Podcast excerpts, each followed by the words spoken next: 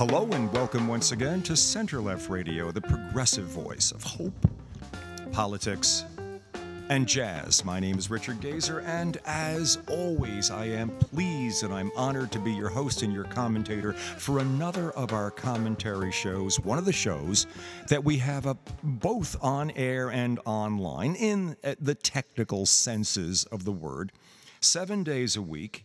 Uh, here at www.centerlefttalkradio, one word, centerlefttalkradio.com. I, I say uh, uh, in both instances because there's two ways in which we present ourselves. Oh, if you know all this, bear with me, but it, it, it bears repeating for people who may not be familiar with our format. We are both a podcast and what we call a radio loop. Now, when you go to www.centerlefttalkradio.com uh, and you see the picture of the microphone, the one that I'm speaking on right now, right below that picture, there are two links.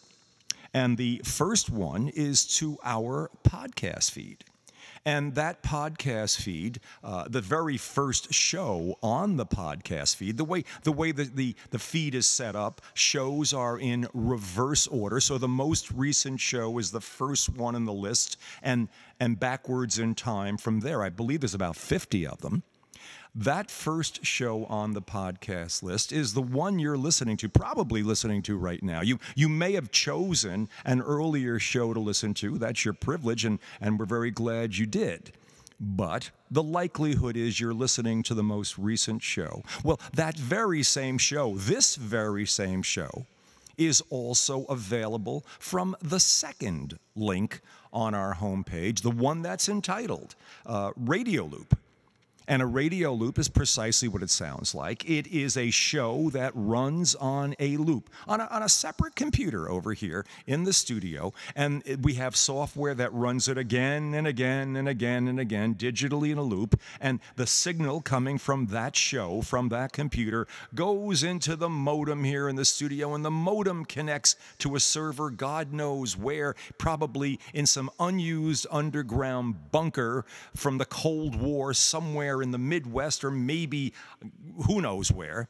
And that signal in turn gets pumped out to anyone with access to um, the internet anywhere, which would probably make it anywhere on the planet or well, probably off the planet when you consider that there are satellite signals involved in this, and that means that a signal could very well be pumped out somewhere into space, traveling at the speed of light over the course of time.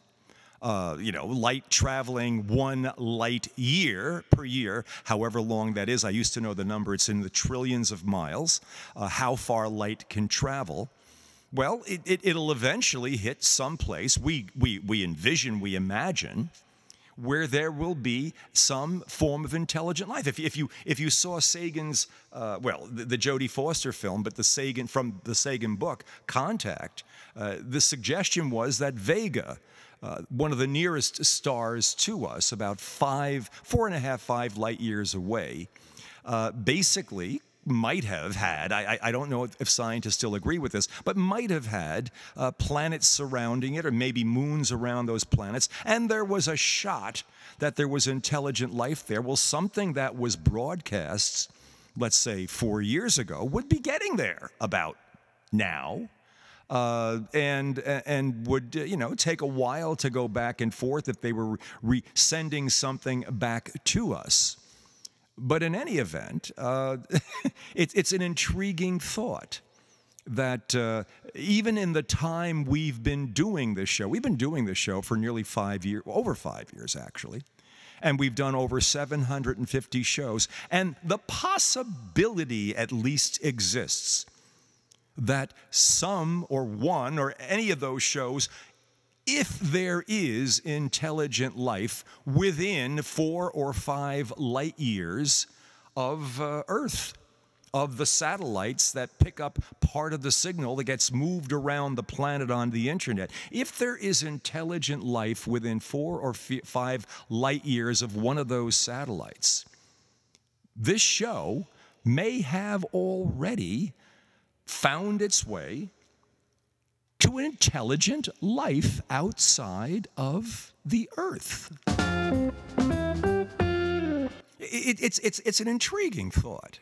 And, and, and it's, um, I've, I always find the thought of intelligence beyond us, the thought of expanding our horizons to intelligence beyond us. Everything that Star Wars and Star Trek and, and so many other uh, movies and series uh, have have focused on. Yes, granted in a fantasy way, but moving the notions and the concepts necessary to make interstellar communication possible, throwing them. Uh, without a lot of scientific proof, especially in the earlier years of these projects, of all of these uh, media projects, but throwing it into the public consciousness and, and challenging us to find a way or at least begin imagining a way to theoretically physicing a way to make it possible to have interstellar communication. It, it's a marvelously hopeful thing. And, and, I, and I have come to the conclusion that our preoccupation with all things interstellar and communication and Star Wars, Star Trek, all of the other series that have been out there, has more to do with seeking a sense of hope than anything else. I, and, and, and I mean this sincerely. Um, our ability to imagine that there is someone or something else out there is, yeah, some say it's just a distraction. Uh, from uh, the humdrum or the not so humdrum, the not so nice nature of everything around us. But I, I think it's a statement, I prefer to think of it as a statement of hope about what else might be beyond us. That, that if we can imagine another intelligence, we can imagine another intelligence where things might have been done a little differently and a little better in terms of resolving conflict. I mean, I guess we have to assume that conflict will always be there that there'll be some kind of, of friction in the society, whatever it may be and that we can either benefit from knowing what happened or maybe learn or maybe share technology that might be defying the prime directive as they used to tell us on Star Trek. But getting something being exposed to something more, knowing that we're not alone, the sheer emotion of being able to say we're not alone, and knowing that that means more than I have a neighbor down the road. Meaning that we have a neighbor in the stars, to actually be able to say that and believe it. There is a tremendous emotional surge, I find, that comes with being able to say those words. And, and, and as things get dicier and uglier, as we seem to be going through a period of really intense ugliness on this planet right now. And of course, there's always good things to find. There's always good news. But but the large the larger picture, before you hit the hopeful aspects, which are always there, so much of what surrounds us politically, geopolitically, uh, and what seems to dominate our news our newscast, you know, what is in on our minds, is of a decidedly uglier and uglier nature uh, as the weeks and months have rolled along. This is a, a somewhat long-winded, but uh, but a but I think a, a, a necessary uh, prelude to discussing what I guess a, a, some percentage of the country watched on TV last night, and that was the first night of the hearings, the public live hearings being conducted by the House Select Committee studying the events of January 6th, 2021. And, and, and already, already, these hearings are just as famous before the hearings even began. the, the, the, thing that was so uh, odd about how this began was the fact that it was announced, clearly announced by Fox News and others, that they were not going to carry these hearings. No, we will not. I, I, I imagine they might have made a statement. I, uh, Tucker Carlson or someone will have made uh, a statement to the effect that this is subjecting people to a lot of BS and it's just not true. And we already know that the election was stolen from Donald and, and whatever, whatever and we're just rehashing, or, or it was just a bunch of tourists that were making you know, going to the Capitol, and things got a little out of hand, and it, it was a spontaneous thing, and, and it's over, and it didn't happen, and, and Biden is president, and just get rid of all this rubbish already, and God, we need a great president like Donald Trump to lead us once again. So, something like that. Th- that's obviously not what last night was all about. Last night, uh, and, and, I and I have to uh, with with my li- I, I I am I am an attorney, and I have v- incredibly limited prosecutorial or litigation uh, experience. I do not function in that mode. I'm I'm a writer, and and, and as as you may know. Uh, and I'm certainly a presenter, and, but uh, that, the presentation skills I use on air, I have not uh, dedicated to the courtroom. It's just not I've never attempted to translate it quite that way. Might have worked, but you know, at this stage in the game, I'm not sure that I really want to begin that process. Be that as it may, there was a prosecutorial statement. There was an opening statement of the prosecution. I, I, I, I look at it that way. Made by Liz Cheney last night, the, the vice chair of the committee. Bennie Thompson is the chair of the committee. And Liz Cheney, I think, is the vice chair, or uh, I, I, forget what her exact title is. I, I could not disagree with Liz Cheney on more topics than I do. She, she and I are on virtually opposite sides of the political spectrum on everything you can imagine. But for some reason, she has decided that preservation of the Union is actually a priority of hers. And, and I think, I, have never heard her say it in, in so many words, but is something that is in her political DNA as well. That simply supporting the party, no matter what, isn't going to fly for her. That there are things above party and key among those is preservation of the Constitution and the constitutional authority that pervades it, that should be pervading everything that we do in this country. And that Constitution has been violated in the most egregious possible way by the former President of the United States, Donald Trump, and that the facts of that violation, if not aired completely and given the opportunity to be understood by as many people as are going to listen, and that those facts are not, if, if not given to or made available to the correct judicial sources, the correct, true prosecutorial sources to do what needs to be done to basically see that justice is done to those who were involved in committing crimes. If that's not done, then the nature of what happened on January 6th, the stuff leading up to it, and the stuff that's been happening since,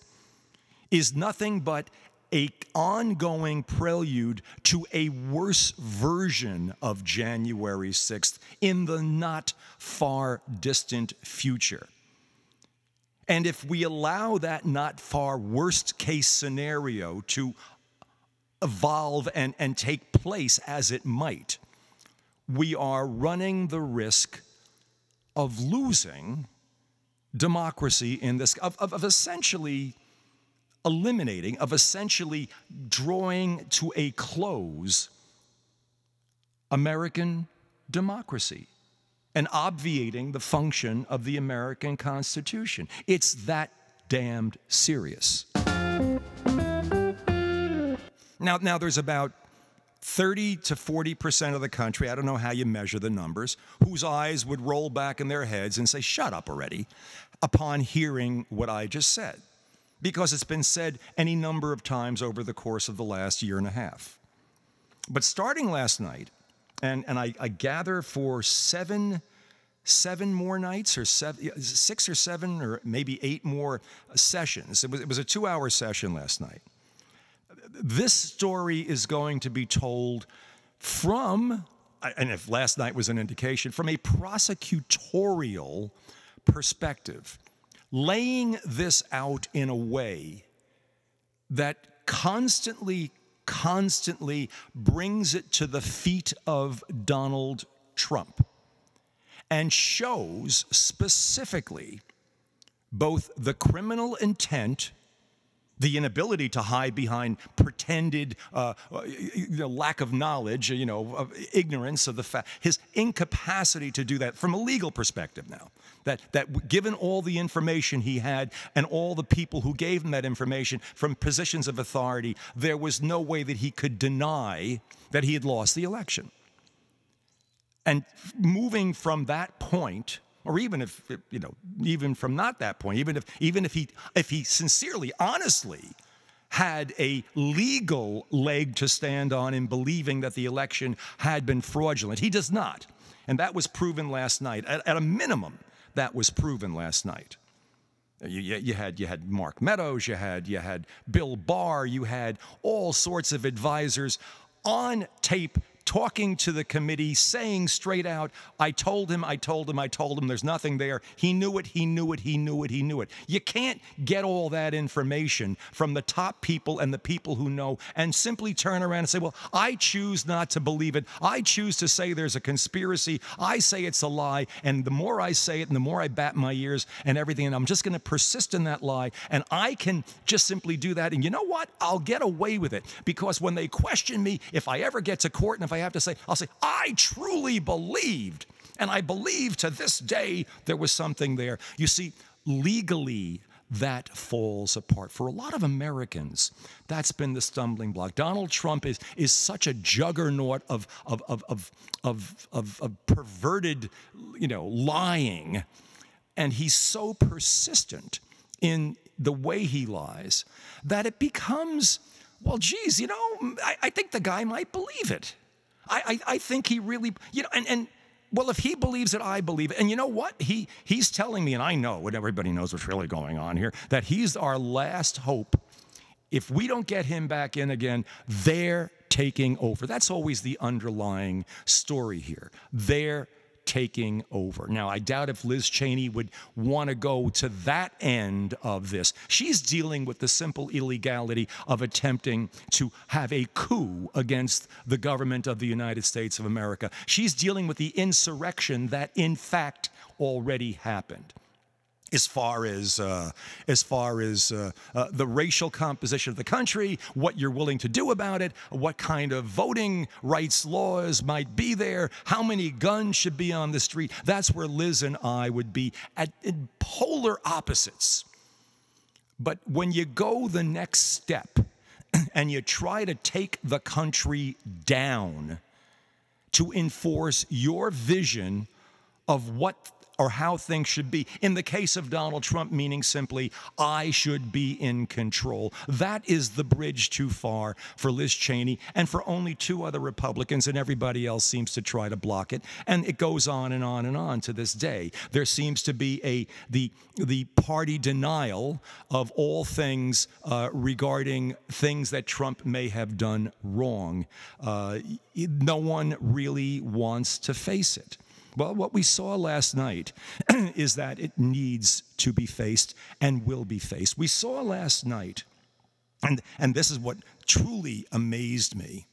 Um, I have never seen such a thorough linking of individuals basically telling Donald that it's all a lie about the election and a timeline statement that showed exactly how Donald basically was the ringleader, the kingpin of the insurrection that took place and that the insurrection and this is another favorite trumpian or you know other supporter uh, storyline that, that people like to put out there that it basically was sort of a well it was a spontaneous thing. People just wanted to go march on the capitol and and and things they just kind of got out of hand it, it, there was nothing more to it than that. And then it ended, and fortunately, it's okay now. No, that's not at all what happened, as Liz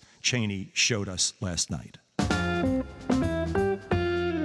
There were communications for weeks prior to this. There, were, there was a scouting party uh, of Proud Boys who went out uh, to the uh, to the Capitol before the Trump speech even began on January 6th, his rally at the at the Ellipse and scouted out the various entrances that could or would not be used by the people who showed up later on. There are these magnificent series of overhead shots shot from the top of the Capitol showing where the crowd is at any given moment, how the breach process is going, how there's a logic to how this is all being done.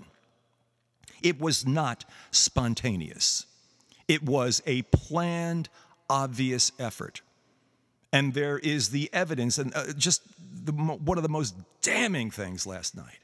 Mark Milley, uh, General Milley, uh, saying that uh, time and time again, trying to get the president to do something, finally getting calls from Mike Pence, Milley being called, the, the, the, uh, the chairman of the Joint Chiefs of Staff, being called by Milley, uh, by, uh, by Pence, Vice President Pence, saying, and this is after hours of, of this, of this uh, siege continuing on, Trump doing not a damn thing, the vice president finally saying, We've got to get the, na- get the National Guard there, get the arm, get anyone out there that can stop this process. This is the same Mike Pence that they were trying to hang. And Donald Trump still, to that point, doing nothing. Finally, issuing a video saying, Go home, uh, but we love you. You're wonderful. Now, the deal here, the, the from a process again you had to if, if you're if you're uh, if you're if you're oh come on if, if that's your reaction to what you're hearing right now and i really can't do justice uh, to the two hours of material that were presented. And by the way I, may I make a suggestion to anyone uh, who was promoting the next round of hearings? We were told, the viewing public was told several times over, this is going to begin at 7 p.m. No, no. At 7 p.m., uh, I, and I was watching MSNBC at 7 p.m. an extended series of interviews and, and preparatory statements, and whoever had something to say, and anything but the hearings took place between 7 and 8 p.m. And I had set aside, I, I believed call me naive. Uh, I've been I've been called far worse, but I, I believed that they meant that there was going to be an early start time on the hearings. No, the start time is 8 p.m., and it went to roughly 10 p.m. with a 10 minute recess uh, somewhere halfway through that process. So please, uh, whoever is promoting this, don't, don't piss people off by specifically getting the word out or allowing the word to go out that this will start at 7 p.m. It doesn't. It makes more sense, of course. You're used to seeing this, that it'll go from 8 to 10.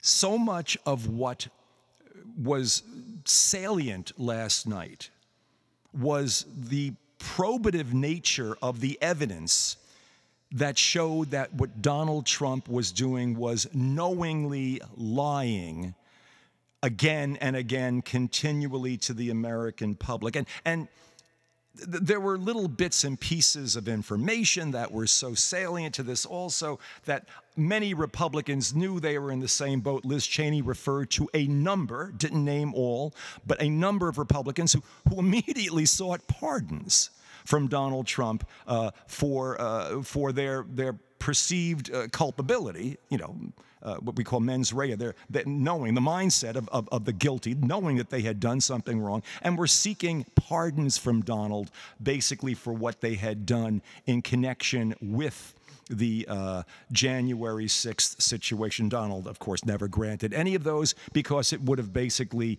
given some kind of uh, credence to the notion that he was aware of the of the illegality of everything he'd done. He he simply had to hold his ground and does to this day. Never never gave himself a pardon for any of this stuff. Simply f- counting on uh, his own ego and his own narcissism, his own stupidity, some would argue, uh, but but but but his uh, but his compulsive stupidity and there are plenty of other ways that Mary Trump, his niece, has, described it, uh, to, to continue a lie and to hold people in his grip. That is his more compelling need. This is, this is part of his pathology. But, but there was a statement read yesterday that I had not been aware of. And I can remember not long after January 6th uh, talking about the fact that Rudy Giuliani uh, the former uh, U- U.S. prosecutor for the for, you know for the for, New, for the Southern New York, major major major position in the government, former uh, two-time mayor of the city of New York, tried to keep himself on for a third term after after the 9/11 uh, attacks and everything. Mike Mike Blumenfeld, uh, Mike, you know the, the, the his successor said, "No, thank you, I can handle this myself." And and watching him go kind of bonkers over time after that, uh, becoming more and more radicalized, and ultimately finding himself within the um, within the, the inner circle of Donald Trump. Back on the 24th of June, a year ago, uh, uh, almost a year ago, in 2021. Um, I didn't realize this. I think I'd stopped, I, would taken my eye off the story. But Rudy was suspended. His li- I, I kept saying, I, how, how can New York permit this man's license, a legal license, knowing that he lied his, his, his, his, his ass off in countless courts, ne- nearly 60? Uh, not that he was the lead attorney in every one of them, but I think in most of them he was, and lying to the courts about what was going on. Uh, he, he basically did have his license suspended. Uh, let's see, so it would have been uh, the New York appellate so barred Rudy Giuliani, the former.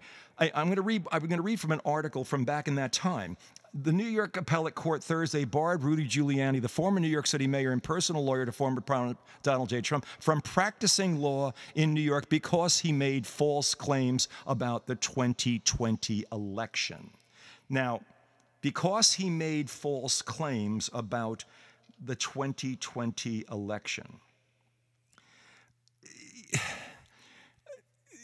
at what point do does this become culpable behavior? At what point is it just my opinion versus that of anyone else? At what point can you willfully remain ignorant of what actually happened? I, I, I want to just read some more from this article.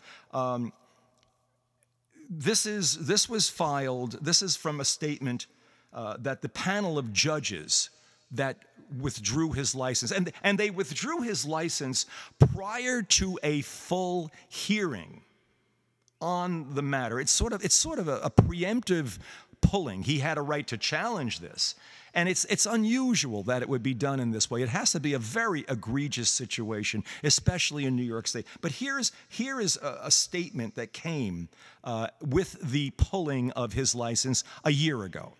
It said uh, the panel of judges wrote in its decision that there is uncontroverted evidence that respondent, Giuliani, communicated demonstrably false and misleading statements to courts, lawmakers, and the public at large in defending Trump's false claim that he won the 2020 election.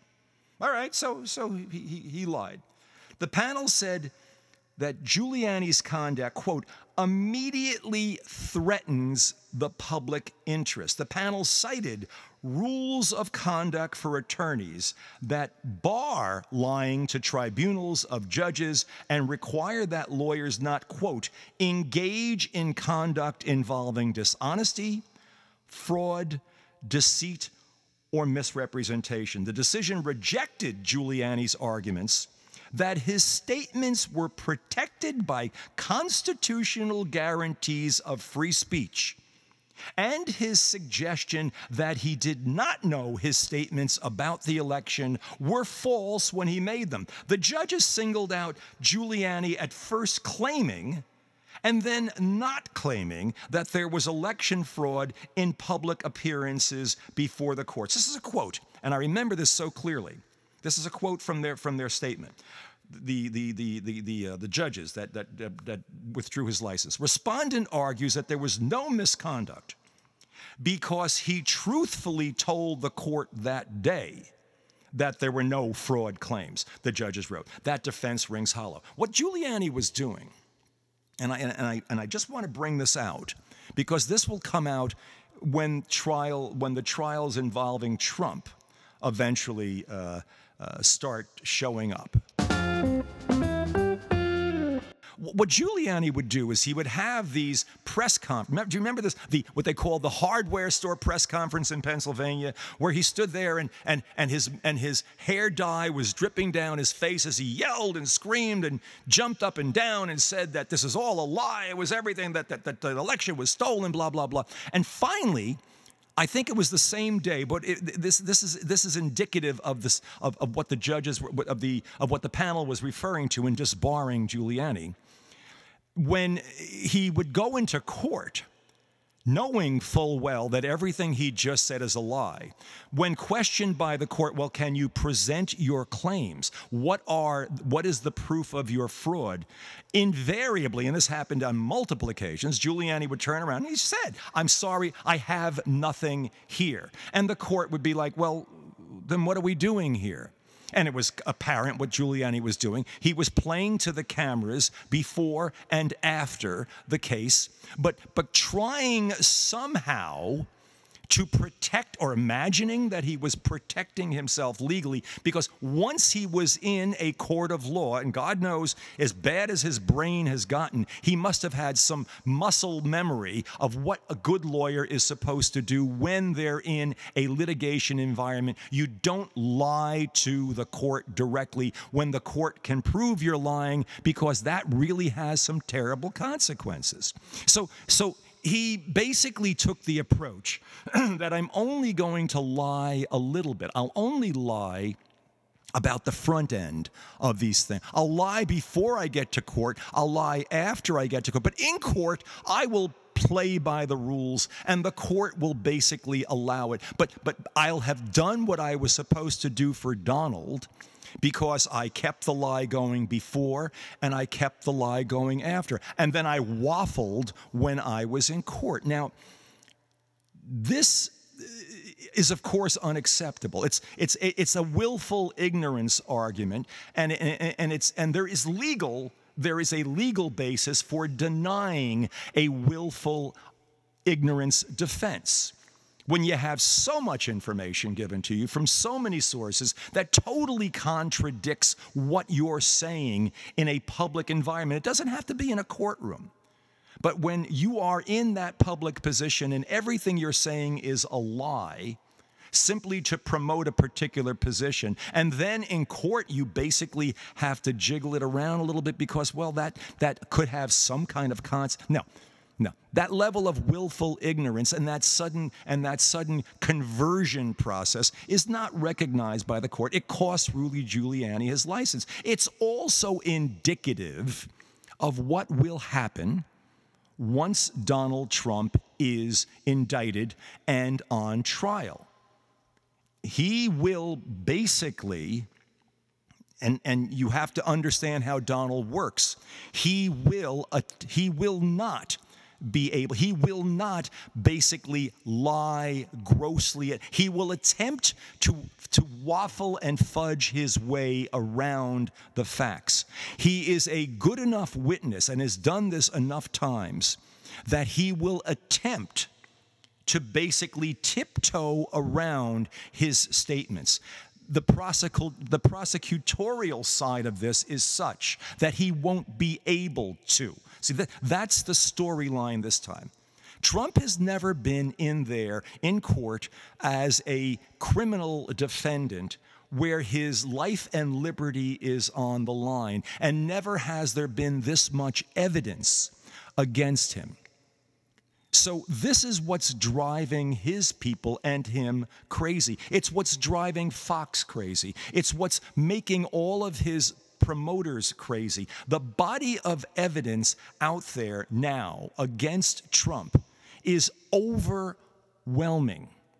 And what's happening now with Cheney and, and Bennie Thompson and the January 6th Commission is a blow by blow pro- from a prosecutorial perspective storyline being laid out. And as I say, from what I saw last night, if that's any indication of what you're going to see in coming weeks, this is a slam dunk, throw him in the slammer, throw away the key on Donald situation. And Trump and his people know it. And all he can do at this point is shout and yell and threaten and make it clear that if they dare do something to me, it will be that much worse. That's where we are right now. The Attorney General of the United States, by the end of this month, will have more information and has already gotten, I'm sure, more information than anyone could possibly ever need to bring an indictment and an absolutely airtight case against a criminal defendant. And the worst of criminal defendants, a president of the United States who attempted to take down his own country. He has no, we've said this on any number of uh, occasions on this show. Merrick Garland has no choice. He must indict Donald Trump. Once these hearings are finished, and once, if, if, again, yesterday being indicative of how they will be conducted, once this entire process has played out, there's no way in hell there cannot be a indictment of Donald Trump. And if there's going to be an indictment of Donald Trump, it has to happen sooner than later. It must intersect, it must basically precede the upcoming elections. If that indictment takes place, then we will stand a chance of basically negating by federal legislation because even a, a schlump like a, like, a, like a Joe Manchin would have to come on board with this. We would basically knock down the rules that we have, the, the, the filibuster rules, and we would pass a rule that basically would negate the ability of these politically uh, appointed attorney uh, uh, secretaries of states around the country to overturn elections. We would stop at least that level of the horror show that promises to happen. Because let me tell you, if, it, if, if even one election around the country basically is decided by some fraudulent uh, decision of some local attorney general or some local uh, secretary of state, politically appointed Republican, and basically shifts the result because I don't like the way it came out and it'll be so transparent that that's the way it happened. You, we are going to have more hell on our hands than we can possibly imagine. The only way to blunt what will be a bad situation no matter what. This is free advice, anyone who's willing to listen, is to intercept this process at the earliest possible date. Indict Donald Trump as quickly as humanly possible. Throw the book at him as hard and fast as you can. Let that shock basically resonate through Trump world. Because the longer you wait, Merrick Garland, to do anything about this, the longer the sense of he can survive it, he can make it through it, the, the, longer the notion that we only can make it through him, and now it's it's he he he is invincible, he is above the law, and you are basically you have no you have nothing against him. No, use these hearings use the factual material, whether or not Republicans want to admit they're watching or listening or anything else. Get it out there. Indict Donald. There will be problems around in various pockets of the country, but begin that process. Watch the Republican Party now begin to pull away from him. They will have to. If they circle their wagons around Donald now, if he is indicted. If that's what the Republican Party on a congressional level does, then there was no hope for the country to begin with if we've gone that far.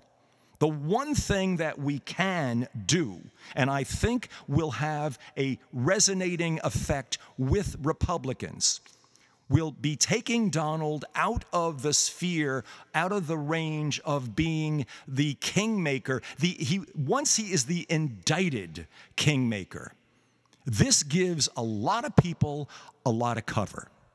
It gives a lot of Republicans an opportunity, at least those in Congress, to say, well, basically, uh, it, this is this. Uh, it, it's inappropriate to be supporting an individual while he's in the middle of. I, I, I'm not sure about whether I, I, I don't have a, an opinion about whether he did what he did, but, but I, I, don't want to interfere with the process of the court, and I feel that that has to play itself out. I think it would be healthier for all of us and better for the party if we were able to. You get the idea. Merrick Garland, use these hearings as your excuse. You don't need an excuse. You have, it's all there. T- timing will be everything. The longer you wait, the worse this can become. Get it out there now. Get it out there. Begin the begin the get the indictment out there well in advance of the election in November make this, make Donald, throw him out there, or throw him out, as it were, and make the Republicans have to react to him. It's basically going to throw the, the, the gates wide open and, and, and confuse a lot of people. But a lot of people are going to have to really choose sides, and they may have chosen them already. I have a lot a, sense that enough of them will back away from Donald. If they're not going to back away from him, then there's nothing that we can do to really save the way this country is going, one way or the other. If they're willing to embrace an indicted criminal, uh, I, I, I'm not sure where you go. Watch the remainder of these hearings. Merrick Garland, please, for the love of God, indict this man.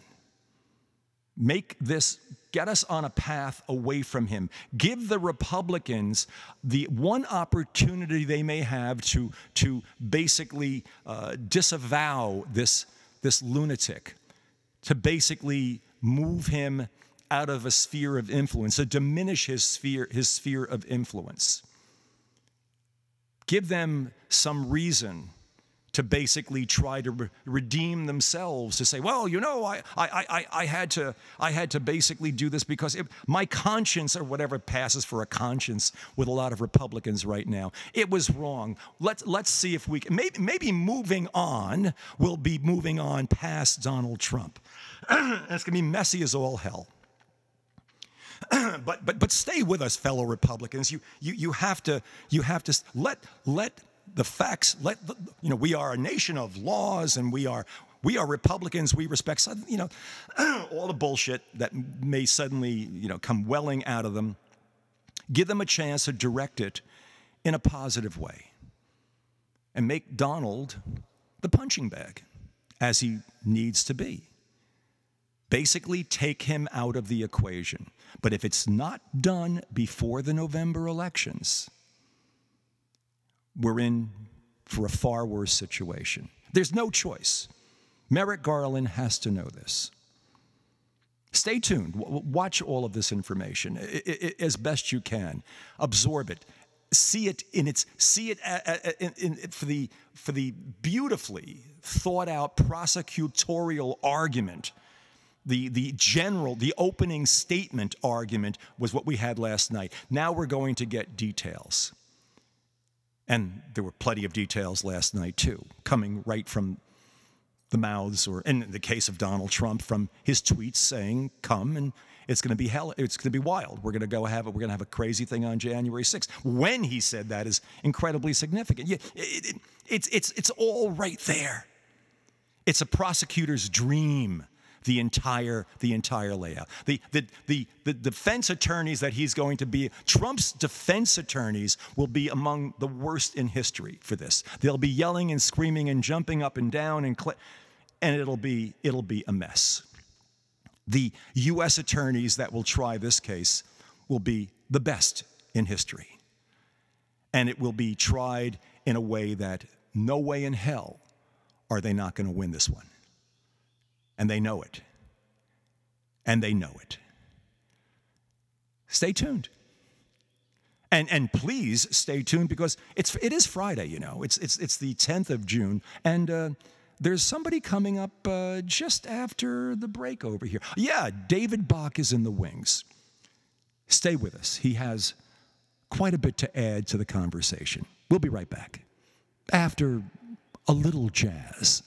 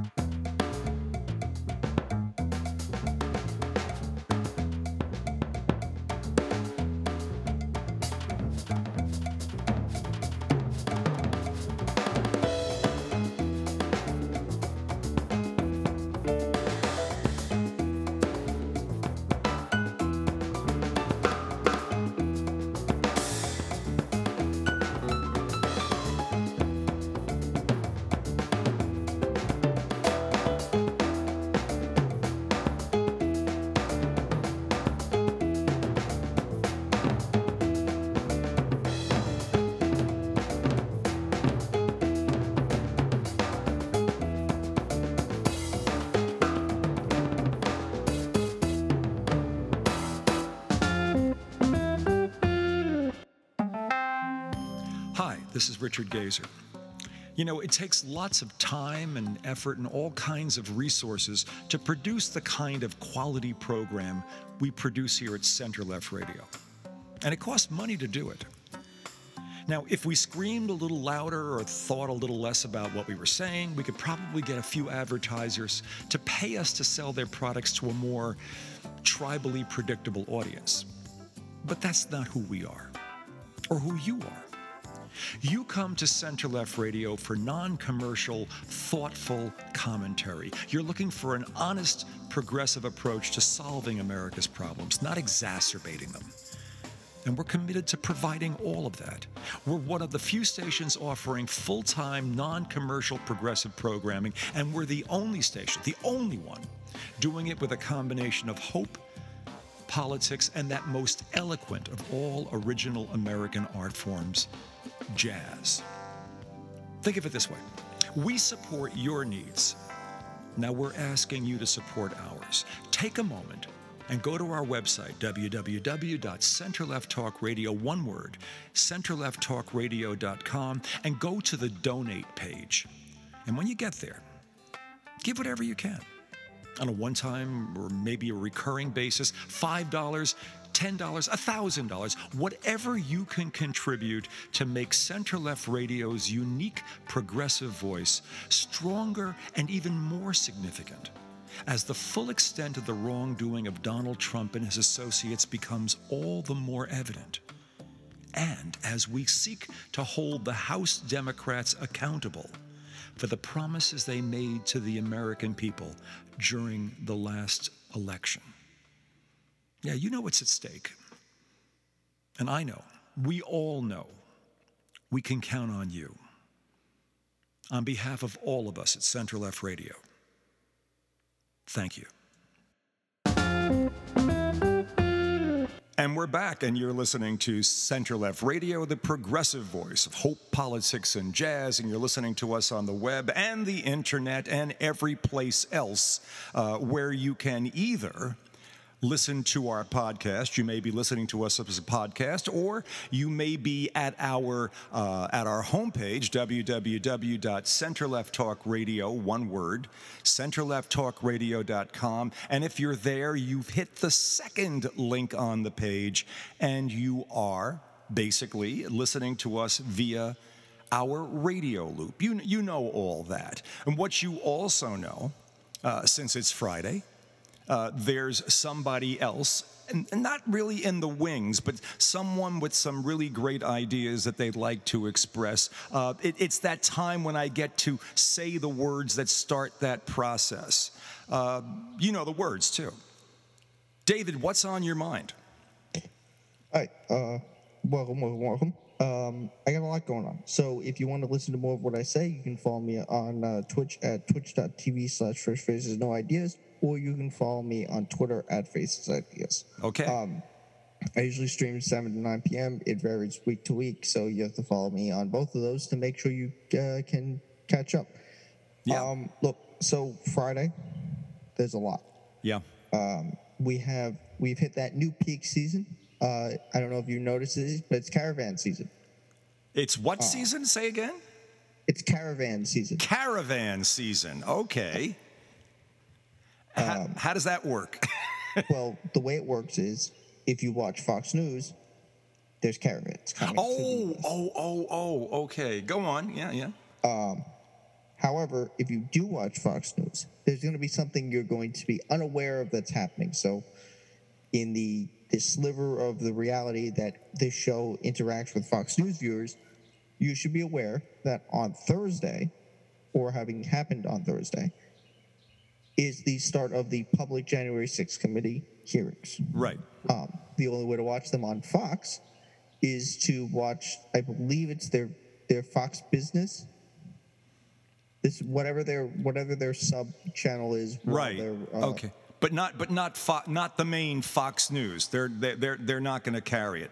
No, Tucker Carlson will not be carrying the January 6th uh, hearings that day. Gee, In why- all why- he'll he'll be yelling about God knows. caravans, whatever. You know, I, I, I, I guess you know. I and when I heard I heard this announcement a few days ago that that Fox wasn't uh, wasn't among the uh, uh, the.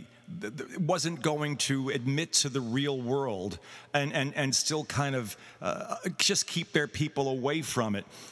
Does does simply you know going closing your eyes and going wah wah wah wah wah wah while you cover while you while you patch your ears.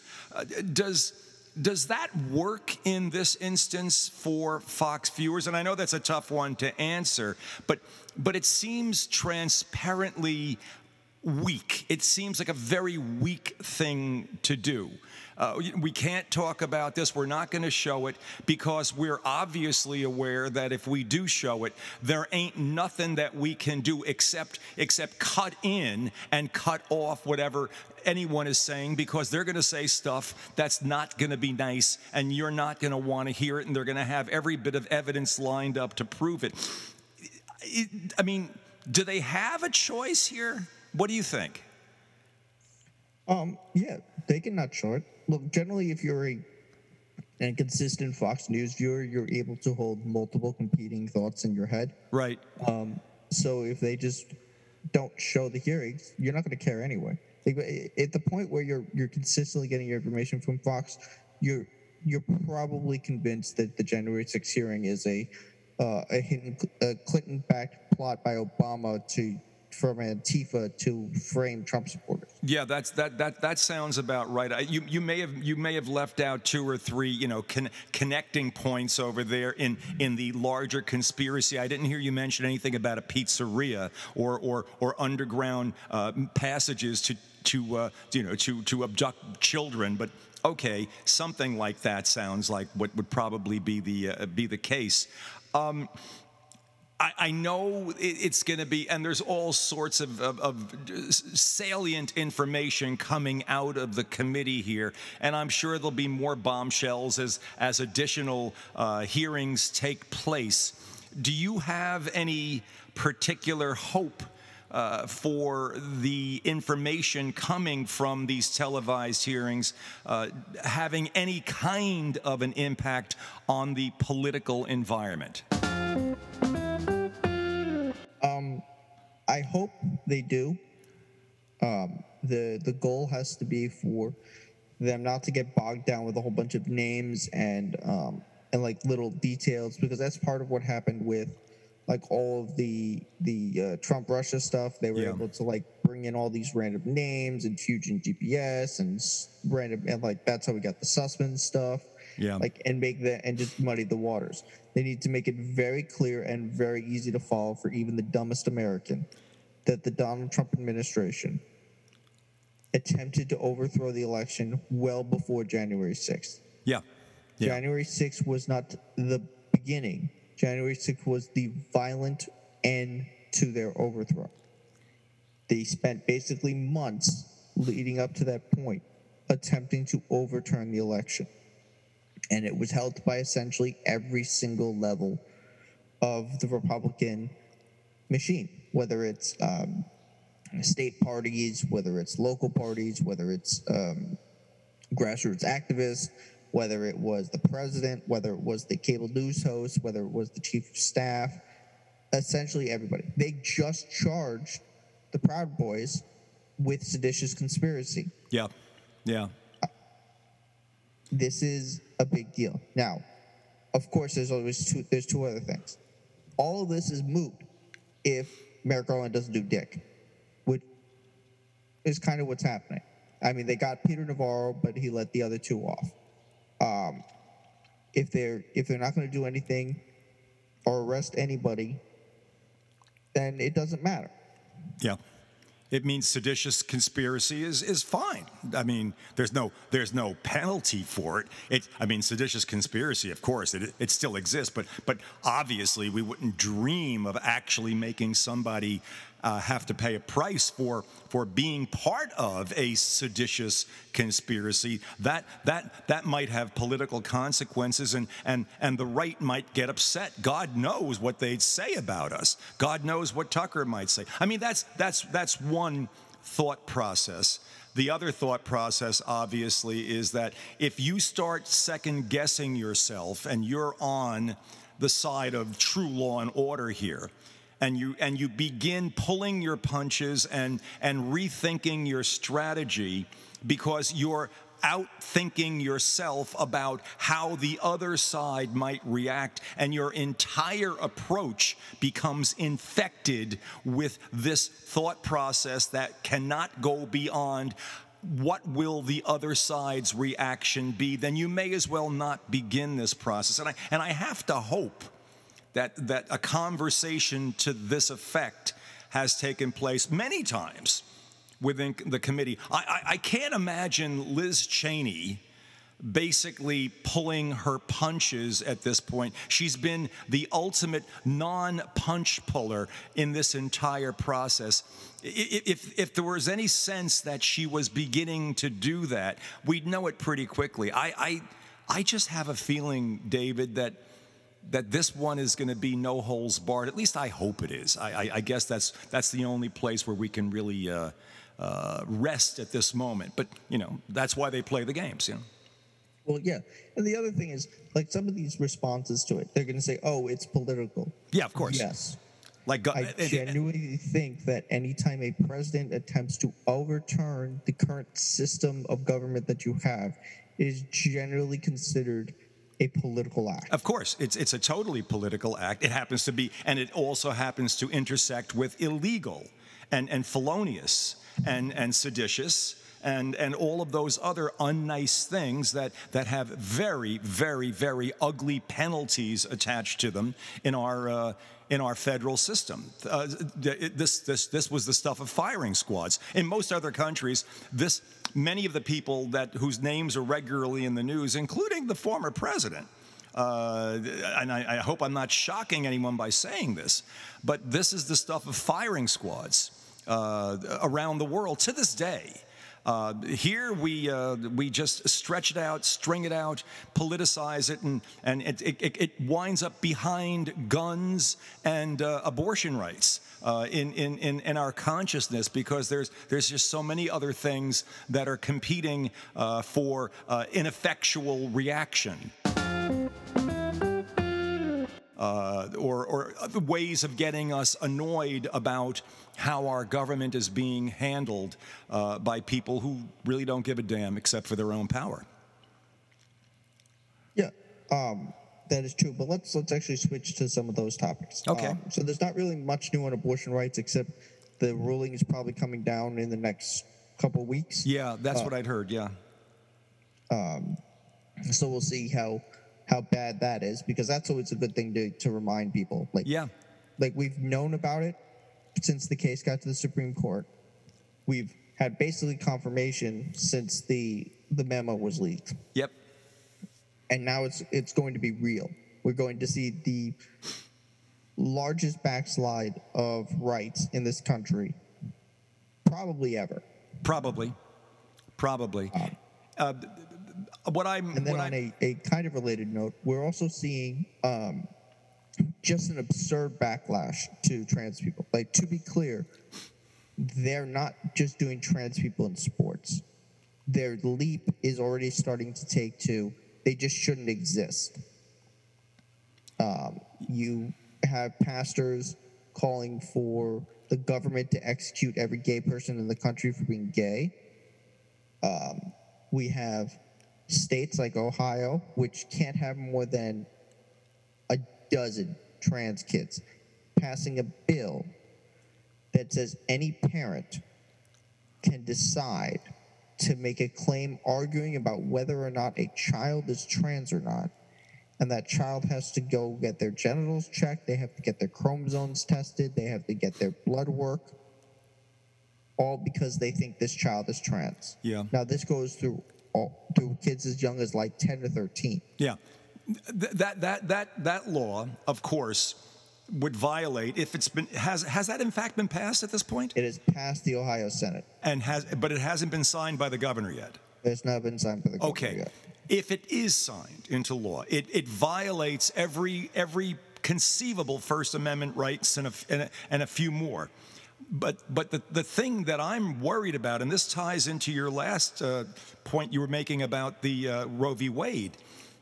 If the Supreme Court is no longer a credible vehicle, for two reasons. First, because it no longer b- believes in its own stare decisis rule. It doesn't believe, it doesn't, it doesn't hold itself to its prior decisions. And if no one has called for the impeachment of the two justices, Kavanaugh and uh, who was the other, the male, the male uh, justice that was a Trump appointment? Gorsuch? Yeah, Gorsuch. If no one is calling for their impeachment for having lied during their Senate confirmation hearing, well, that only further underscores the fact that no one gives a damn that the court is lying to the American people and can it, but what it does is just amplifies the notion that it can't be trusted in any way. So, Well, so my issue with with uh, the court and the numbers is um, is more. I think Thomas needs to go. Just just on the fact that he appears to have been part of all this, and I hope that something from these hearings brings in Ginny Thomas, and that that actually pushes Democrats to at least look into having decided to maybe talk about removing him. Um, I mean, obviously, you know, he's not going to get removed, and then as soon as that happens, you have to be aware that uh, that um, uh, Ketanji Brown Jackson will also face whatever they respond to Thomas with. yeah, But the other thing is like between Gorsuch, Barrett, and Kavanaugh, at least one of them should still be there because the, as, as annoying as it is to know that like Merrick Garland should be on the Supreme Court um, because Mitch McConnell stole the seat, Ruth Bader Ginsburg still died. Like that still happened. yep, And then um, the other justice retired. yeah, So like those seats should still have been filled, but you cannot both have Gorsuch and Barrett on because the the rationale in which they became on the court is in opposite. Uh, it, it cannot stand on its own two legs because it's in direct content, contention with itself. Exactly, exactly. But but, but again, my my contention here, excuse me, is that basically you have we have on tape, and they've shown it in recent weeks. I mean, they haven't shown it in a while. There's too much other stuff going on. We have the evidence of both um, Gorsuch and Kavanaugh lying, specifically lying to the Senate panel about whether or not they would overturn Roe v. Wade. Lying to the Senate panel about whether or not they respected stare decisis, so that a basis for ruling on them is based on their lies.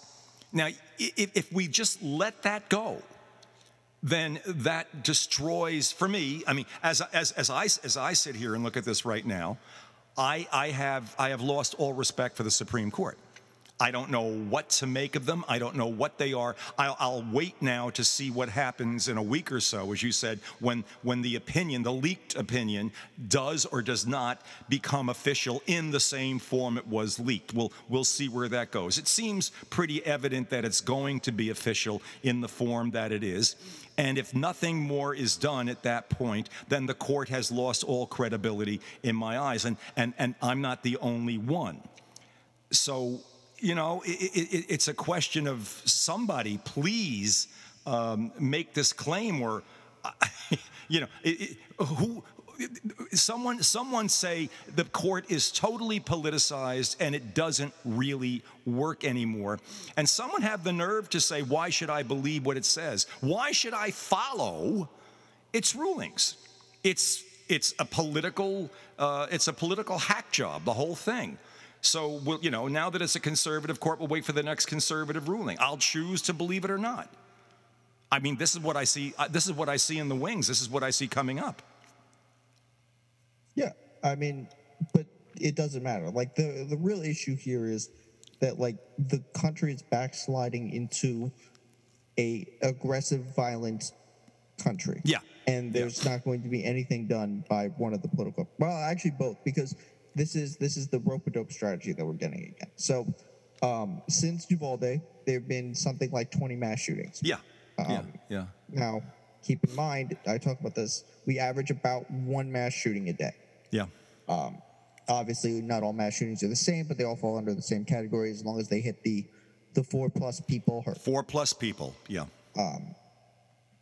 So since then, they put John Cornyn in charge of something for the Republican Party, and nothing is going to happen. They're just going to pretend that like it's not a big deal. Um, they're going to just say that oh, the Democrats are asking for too much, that they're doing stuff um, that's ineffectual, and that's going to fall apart. It's basically kind of the same as what they did with infrastructure. It's the same as what they did with police reform. It's the same as what they did with voting rights. They're just running out the clock because they know that eventually, like Americans don't have the attention span to realize what's happening. And it's incredibly frustrating. I think it's something like 44% of Republicans, first off, think that mass shootings are just a thing you should live with. Uh, really? But the other thing is like gas prices are bad. Yes. I understand that. Inflation is bad. But they think we're heading toward a recession when the economy is like at full bore. Yeah. The the like the actual and and this is the the frustrating thing is like it's very easy to just say, okay, you know, Joe Biden's at fault for gas, which if you have any understanding of things, understand that the president doesn't control the gas prices.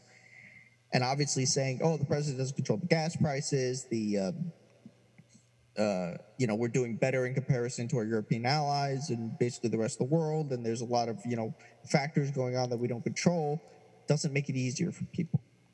The fact that Britain passed a 25% windfall tax that is going to give like two grand a month or something to their citizens is a thing that we're not even considering.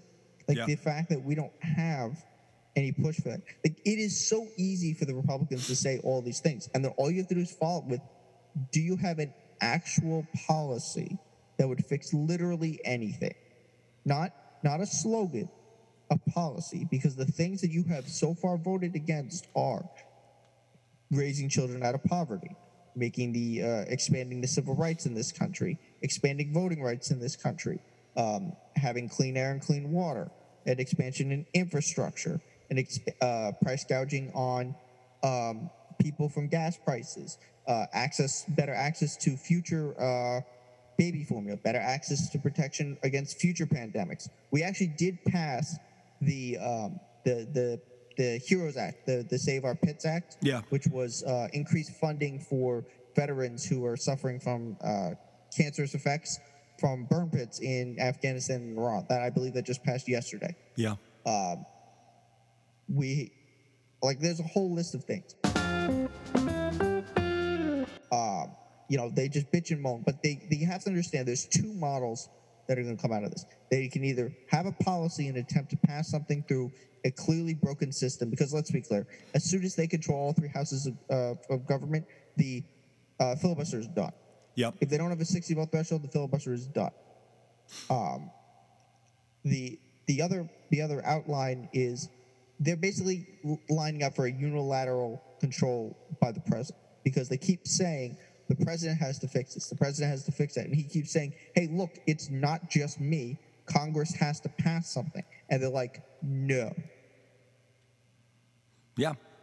So if you don't want to take the responsibility that the uh, the Constitution gives you, if you don't want to do what the law has given you because you're afraid of some political uh, reaction at some point, and you just want to, you know, kick the can down the road, the can will go down the road, and it will probably wind up at the feet of the least.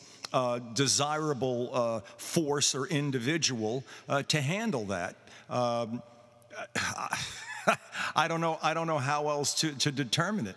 Um, David, what else is going on? The I don't know. I feel like that's it. Uh, yeah, yeah. I, I, I, I'm, I'm, I'm just, I'm just looking at the, where we've gone so far, and I, I think, you know, there, there isn't a. I think that's enough to swallow. But, but the over, the overarching kind of storyline that goes with all of this is an abdication of responsibility on the part of one half well, it's not even half it's less than half of the of the body politic certainly at the federal level and at many many state levels versus this apparent inability uh, of the democrats to come together to get anything done. And the president uh, seeming to be uh, uh unable to uh, move anything forward. There, there's this there's this absolute stasis that, that feels like it's in place and it's a, it's a very it's a very unsettling feeling that nothing seems to go in any direction towards any kind of a solution when it should. And I, I, I just am not sure how far we can continue uh, in, in, in, this mode of uh, nothingness, of, of, of uh, non functionality. Uh, uh, I, I, I, I just, I, am just, I, I, scratch my head wondering about this and wondering when somebody does something weird when something strange happens when when somebody says i've when someone says as they're probably saying almost every day i've had enough of this and something odd really odd begins to happen. You can't not do stuff for this long without people taking things into their own hands, whoever, for whatever purpose, to whatever end. It, it's, it's just not a good idea to do nothing and to keep finding ways of, of, of basically putting off what people know needs to be done. And I, I, think of that especially in the gun related situation and, and, and, and, and getting rid of Roe v. Wade. I mean, that, that's, this stuff is crazy. But here we are. And uh, I'm, I'm very fortunate and very thankful once again, David, to have your input on this. Uh, that's why we play the games. And uh, there's a lot more to come. I have a feeling that by the time we get together again, there'll be a lot more to talk about relative to the. Um, to the results of the uh, of the January 6th committee hearings, and I, am sure that you'll be talking about it in your other uh, communications channels. What are they again? Uh, you can find me at twitch.tv slash fresh faces new ideas and on Twitter at faces ideas. And with that, uh, I thank you once again for joining us here on Center Left Radio and to, well, to just maybe step back from all this, if not solve it, just take it in and maybe not worry about it too much. I'm, I'm, I'm not sure what the right words are at this point, but in any event, I do know what the effect is when I say uh, a little more jazz.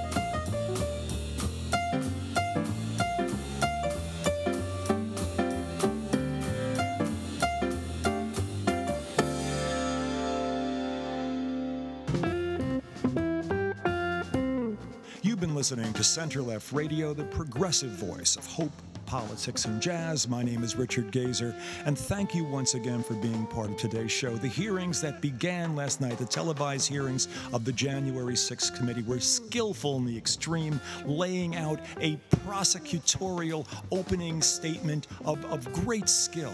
But if they do not lead to a near term indictment of the president, the former president, before the 2022 elections, they will be an exercise in rhetoric and only give greater encouragement to the enemies of this country.